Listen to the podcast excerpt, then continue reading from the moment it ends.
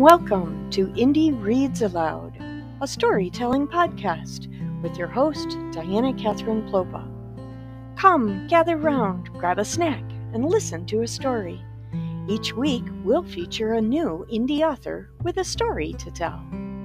There are no long winded interviews, no sales pitches, just stories. Most of the stories we'll tell will be family friendly, but if they're not, you'll get fair warning before the reading begins. If you want to hear more, investigate the story notes for links to the author and where to buy their books. You can find us at dkpwriter.com. And now, sit back, relax, and listen to a story.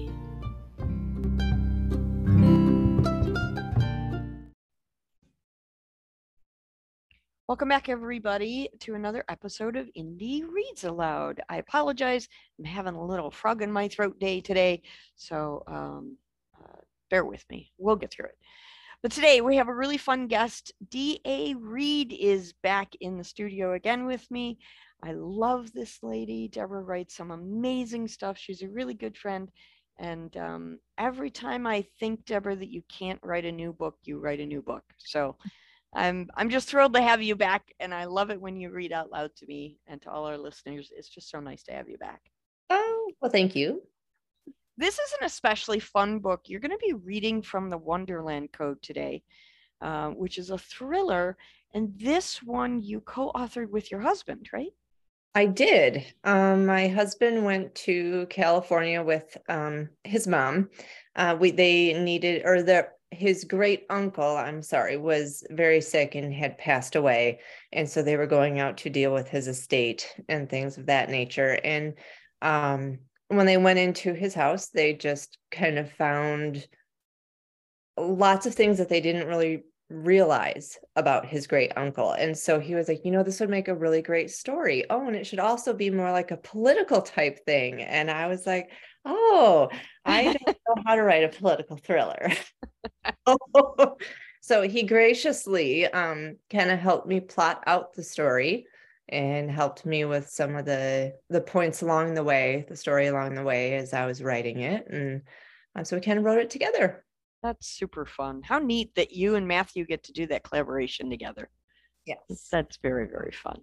So, for those of you who haven't met Deborah Reed yet, and if you haven't, you should go back and listen to the past episodes because she's already got a bunch of books up there. So, go back and listen. Um, but Deborah Reed writes as D.A. Reed, young adult novels from page turning thrillers to short stories based on challenges children and adults face every day. She also writes a wonderful mystery series that you really need to check out. Super, super fun. Um, her books have received acclaim notably from Moonbeam's Children's Book Awards in the category of young adult fiction for all the things we didn't see. If you haven't read that book, oh my gosh, everybody go buy a copy. You need one for yourself. Everybody should have this book. Uh, Dare accepted in 2020 and um, Best Indie Book Award in the category of Young Adult Drama in for all the things we didn't see um, and Nothing But Gutters and Pocket Change in 2020, and an Independent Press Award for Distinguished Favorite 2022 for all the things we didn't see. I'm telling you guys, you got to go get that book because it keeps winning award after award. Really, go get it. Um, she also, as we mentioned, writes suspense thriller fiction for adults, including three thrilling tales, one killer book uh, the Caitlin O'Reilly Mystery Series and Web of Deceit, as well as a collection of humorous essays, chicken butt hair, tales of an over caffeinated human. And I got to tell you, Deborah, every time I say that title, it just makes me giggle. Makes everyone giggle. It, well, the cover in itself is really cool because a student artist drew that cover, which I think is amazing. Yes. Um, but then all the fun stories you tell in that book are just I, I, I literally laughed out loud, giggled out loud, and my husband looked at me sideways because I was giggling out loud reading it. Very, very fun. Um, you can find Deborah's short horror mystery, um, short horror stories, which were published in Share Your Scare, which was a Lulu anthology, and annual literary and visual arts magazine, the Garfield Lake Review, in addition to several of the anthologies that Pages Promotions has produced for charity as well. So check those out. Deborah lives with her husband and her family of lovely children in Western Michigan. And we're so glad you're here. I, you're one of my all-time favorite author people ever. Thank you. That's such a big honor. I, I just love your work so much. Today you're going to read from the Wonderland Code. Tell us a little bit about the synopsis about this book. Um, so kind of like my husband's experience, it's about a man who um David Caldwell, he does not realize that he had an uncle who was still alive and his fam his parents have both passed and so all of a sudden a lawyer contacts him and says hey your uncle has passed away and um, you inherit his estate and david said i didn't know i had an uncle who was still alive so he makes the trip out to california and to find out more about his uncle, to find out what um, his estate even is. And um, he, while he's there, he finds out a lot about his uncle and some things that he was involved in that the family didn't realize. And it kind of turns into a very dangerous situation because um, he realizes that his uncle has created a code to hijack the national presidential election. Okay, this sounds like a lot of fun. Yes. So um, while he's there, he's um, he kind of comes under fire because the people who are looking for that code think now that David has it and he's still learning that this thing even exists. So he's trying to stay alive and to stop the hijacking of an election and all sorts of fun stuff. Oh my gosh, this just sounds like a great book. Wow. I know you shared a little bit of it um, in February when we had our book festival, and I put it on my TBR pile then. um, and now I think I need to move it a little higher on my TBR pile, closer to the top. It was a fun book to write. I'll I'll give you that. And when I say political thriller, I know there are some people who are like, "Oh, I don't do heavy political." Yeah. This is not a heavy political thriller. This is um, very minimal politics involved. Um, it is light on the politics, heavy on the thriller. Yes. there you go. That's a good way to say it. Light on the politics, heavy on the thriller. Perfect. I love it. So when you are ready, please take the microphone and read aloud for us. All right. And I am going to start kind of where David arrives at his uncle's house in California. Okay. As he pulled into the driveway of 5730 Rolling Hill Drive, David noted the lush vegetation surrounding the house. Flower gardens held blossoms in full bloom, a magnolia tree near the front walkway shading them with its large, waxy leaves. Palm trees peeked over the roof at the back of the house. David was, was pleasantly surprised. Mac had never married, was a confirmed and self appointed bachelor for reasons unknown to the family, but he obviously took pride in the upkeep of his home. It was charming and should sell well. The hybrid store had barely clicked closed when hurried footsteps clattered along the concrete drive behind David. Turning, David saw a thin woman in exercise clothing and a baby on her hip scurrying toward him. A toddler with a halo of curls and clutching a Captain America figure hung from the back of his mother's shirt with his free hand. David, are you David Caldwell? She sounded out of breath, but was remarkably put together for someone with two young kids. Hair pulled neatly back in a braid, face coated in more makeup than was to David's taste, but that didn't look bad on her. Most of the moms he knew wore sweatpants, food stained t shirts. Their hair looked like they'd walked through a tornado, and makeup was a thing of the past and would probably stay there. Uh, yeah, Alice? Expecting someone older, weren't you? Alice Diamante shifted the baby and brushed a non existent errant hair out of her eyes. With emotion came the clack of keys clutched tightly in her hand. Sorry? David's face burned. Did she read minds, or was he really that obvious? Your face. She tried pulling the little boy out from behind her, but he wasn't having it. You look surprised. Well, yeah. From their previous conversation, David was expecting a gray haired busybody in a moo but there was no way he was telling Alice her age had caught him off guard, as well as her put together appearance. David might not be a savant for women were concerned, but he knew that much. Sorry, just been a long day. David smiled ruefully and hoped she wouldn't push it.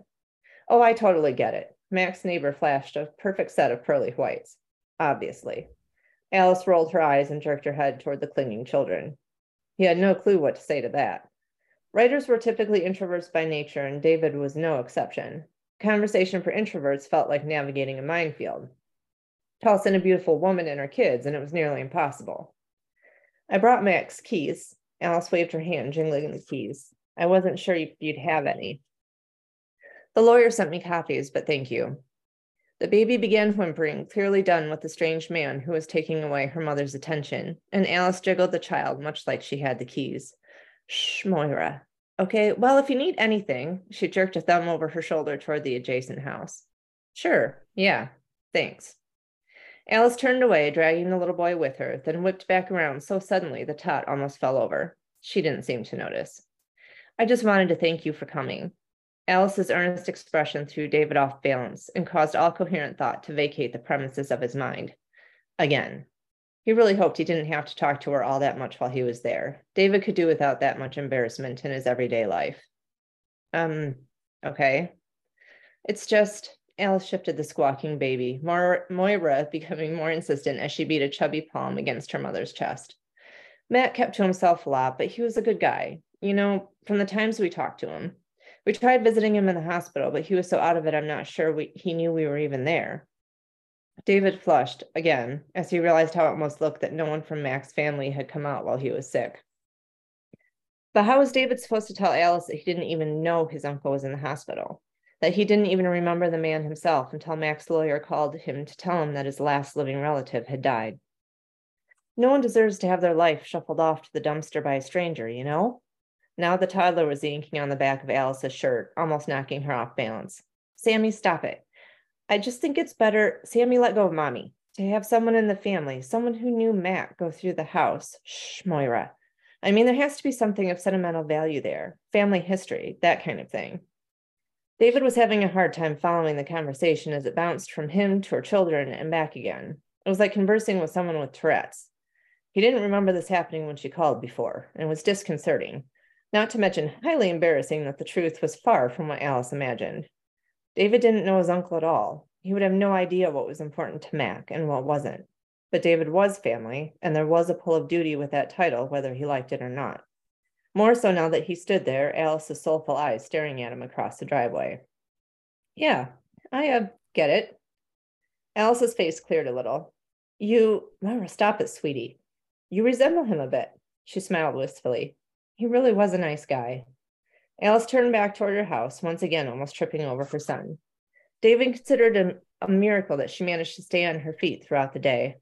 His feet didn't move from their spot on the concrete drive until he heard the door, blocked from sight by a row of hedges and trees, close on the increasing cacophony of noise that was Alice de Monte's life. For her sake, David hoped there wasn't another child waiting for her inside. Shifting to face Mac's house, David took a moment and simply looked at it. The brown paint on the wood siding was definitely an older style. Both the color and the type of siding were outdated by many years.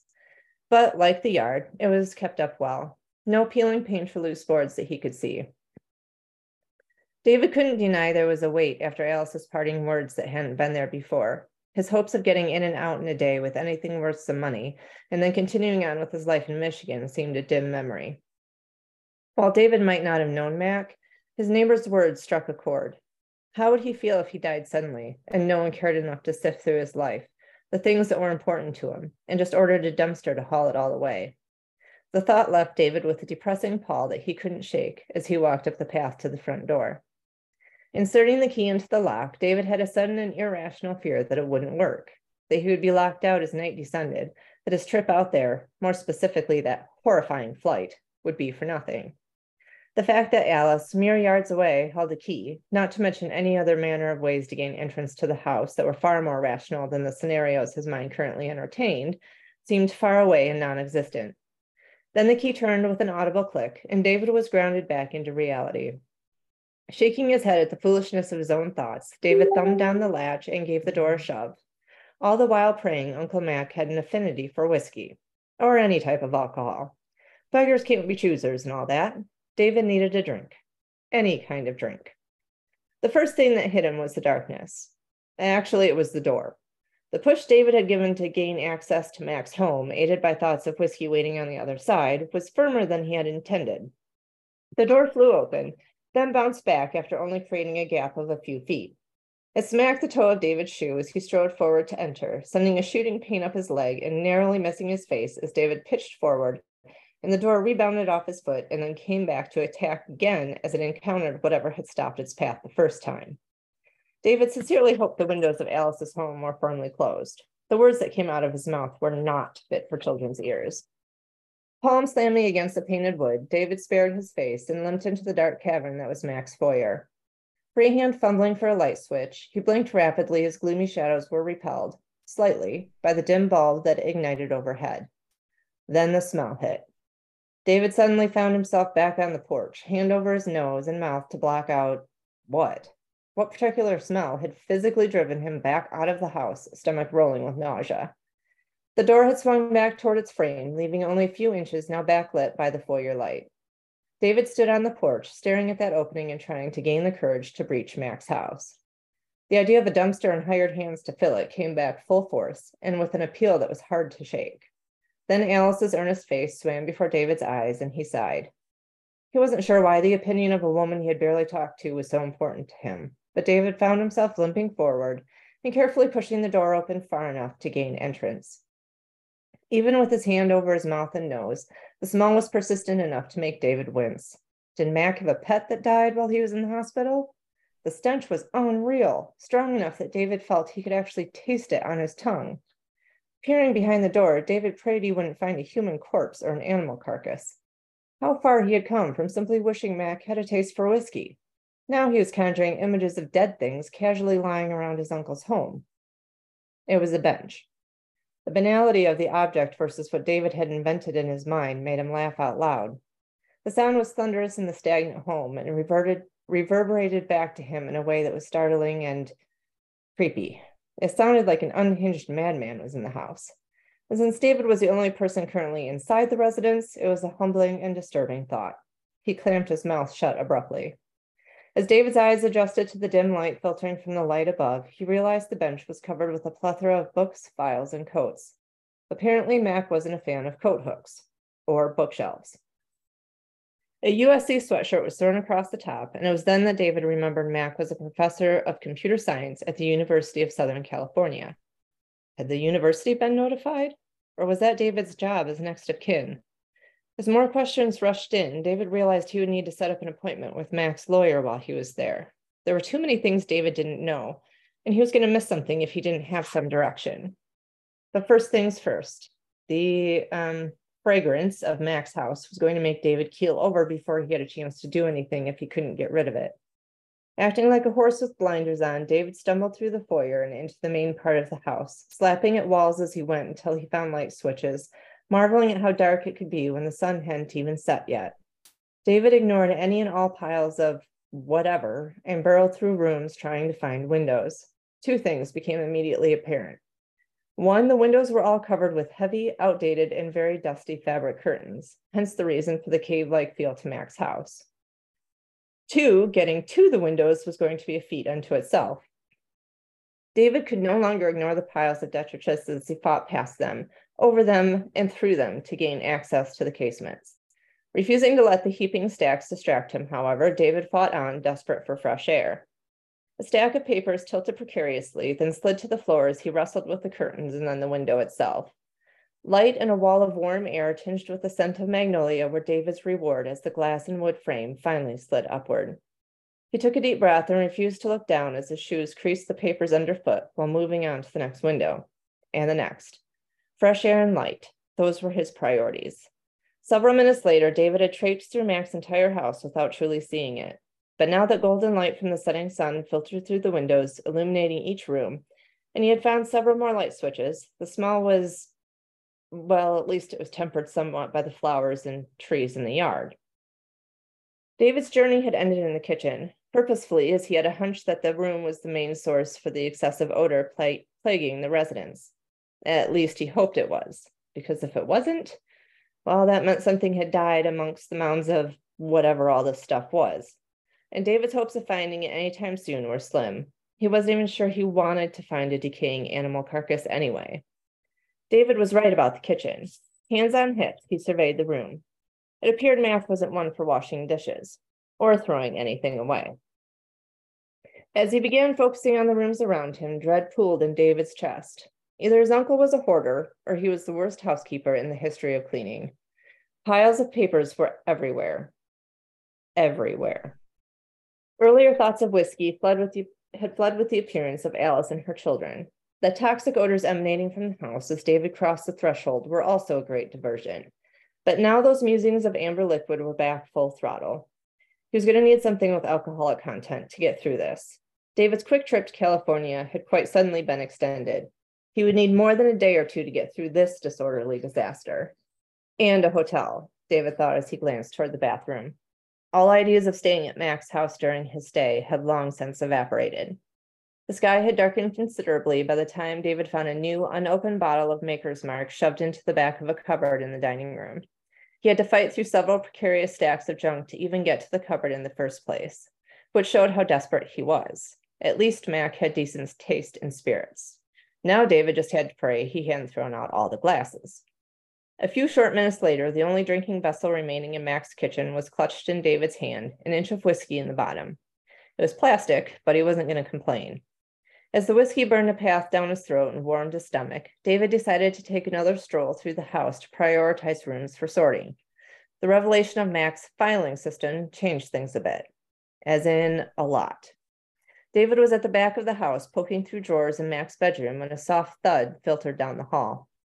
He paused, one hand in the small nightstand by the bed, the other still wrapped around the plastic cup of whiskey. Several seconds passed as he strained to hear any sound that shouldn't belong.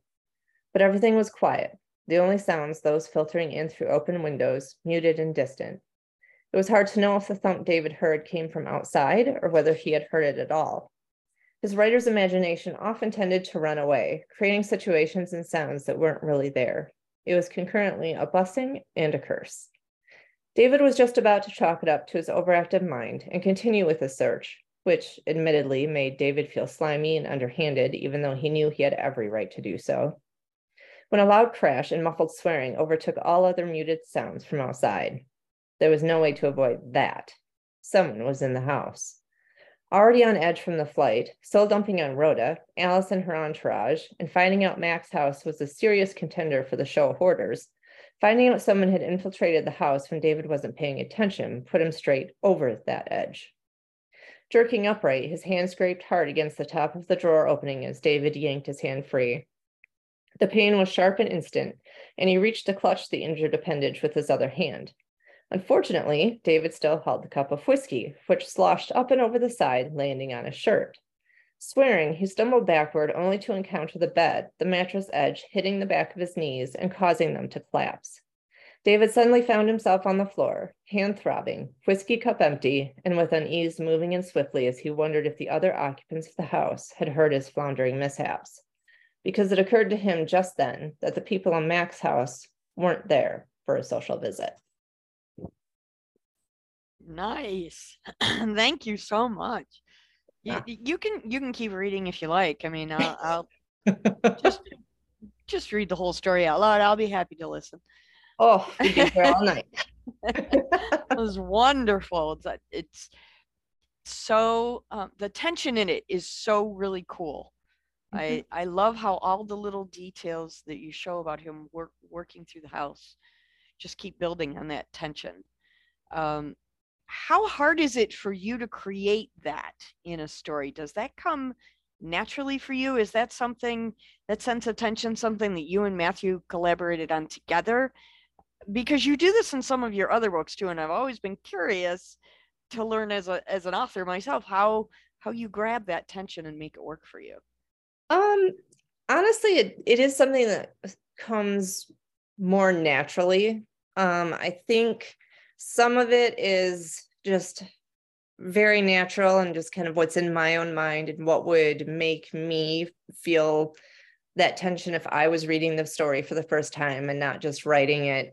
Um, some of it is reading other books that are similar to what I'm writing and kind of noting as I'm reading what causes that feeling of um, just urgency or the ramping up of tension um, Mhm. in myself and what what about that passage has made me feel that way and kind of just trying to incorporate some of those things in my own writing too but it's usually not very hard for me to to do that Well, that's why your mysteries are so great. thank you I'm so glad that you came back, and I know that you're going to be doing more episodes with us in the future because you just keep writing more books, which I'm all for. I'd really appreciate it if you'd slow down a little bit, though, because I'm having difficulty keeping up. i know i'm i don't know that i can but you I know understand. I understand. Thank I- you so much for coming on the program, Deborah. I really appreciate it. And we'll Well, look forward to having you back. all right i look forward to coming back Thank you. thanks